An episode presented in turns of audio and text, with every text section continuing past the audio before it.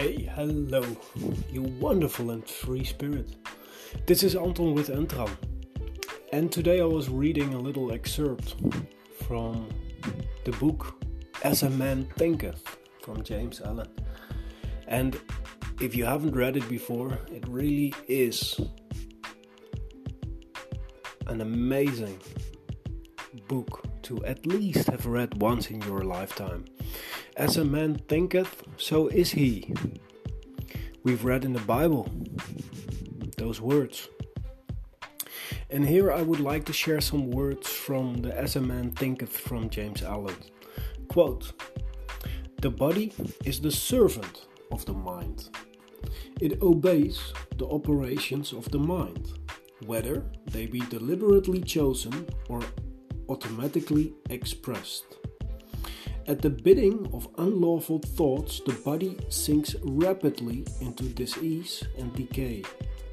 At the command of glad and beautiful thoughts, it becomes clothed with youthfulness and beauty. End quote.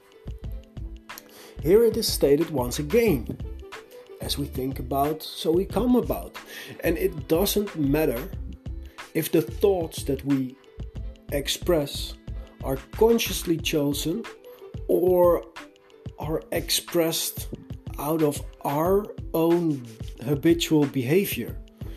Because most of our thoughts are the same thoughts as we had yesterday, and they stem out of our paradigm.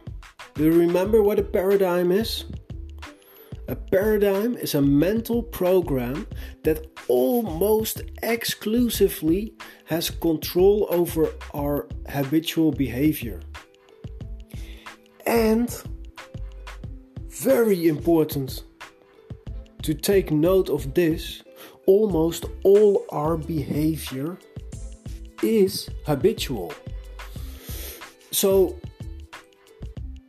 basically, what we bring into our life is because of our habitual way of thinking, our emotional home. And that is why, very often, when you look around yourself, you'll see that people who are often upset about something, they'll always find a reason to be upset.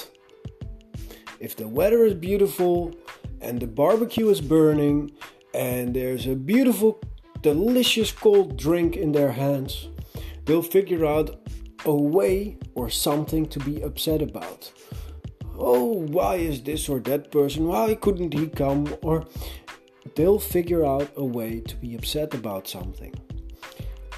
And that is their emotional home or other people might be happy no matter what. You might see them smile at a funeral because they are thinking about the beautiful memories that they've had with the person that passed. Instead of being sad, being grateful for those moments that have been shared together. I remember from my own experience when I went for the for the very first time.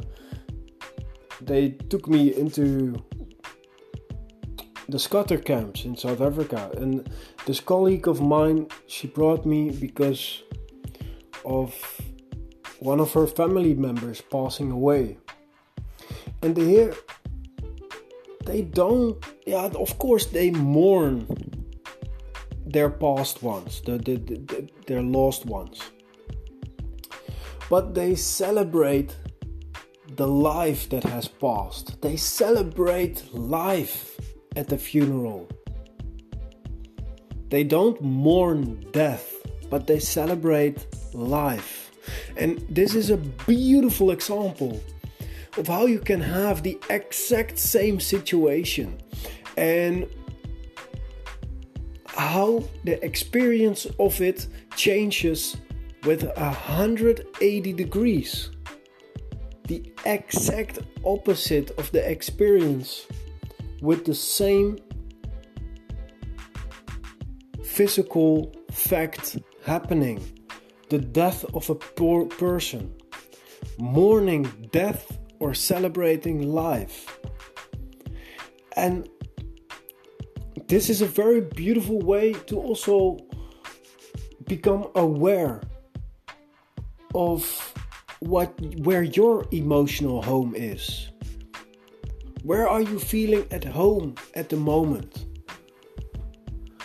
Are you frustrated a lot? Are you sad a lot? Or do you find it hard to identify? Then perhaps ask you the question if my mom, dad, loved one, or brother would pass away, would I mourn his death or her death or celebrate his or her life? If you're someone that mourns, mourning might be good because you lost someone.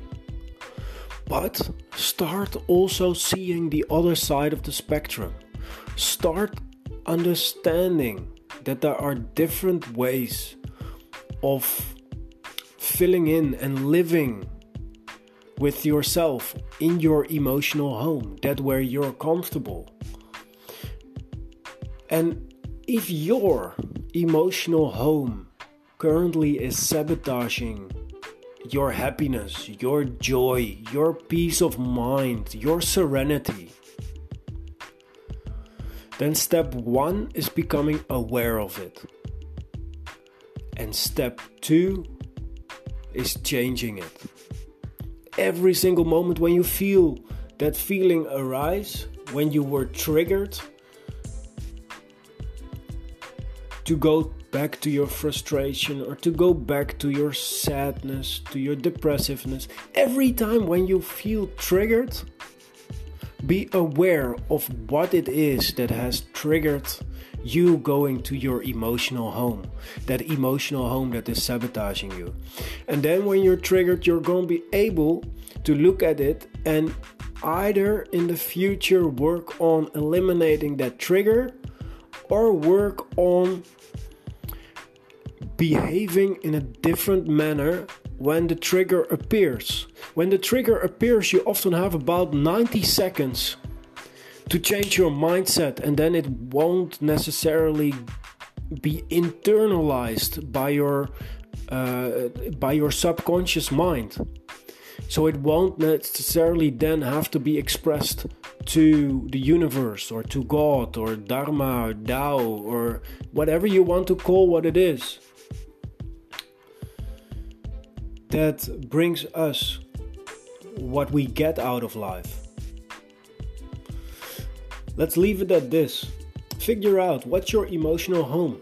Do you always find a way to be happy or do you always find a way to be sad? Do you always find a way to be relaxed and have peace of mind or do you always find a way to be frustrated and worried?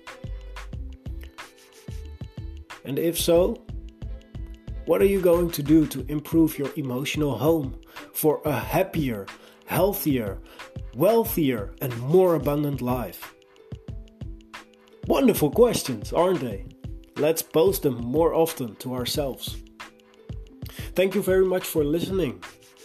Live with love, live with laughter, live with passion. Namaste.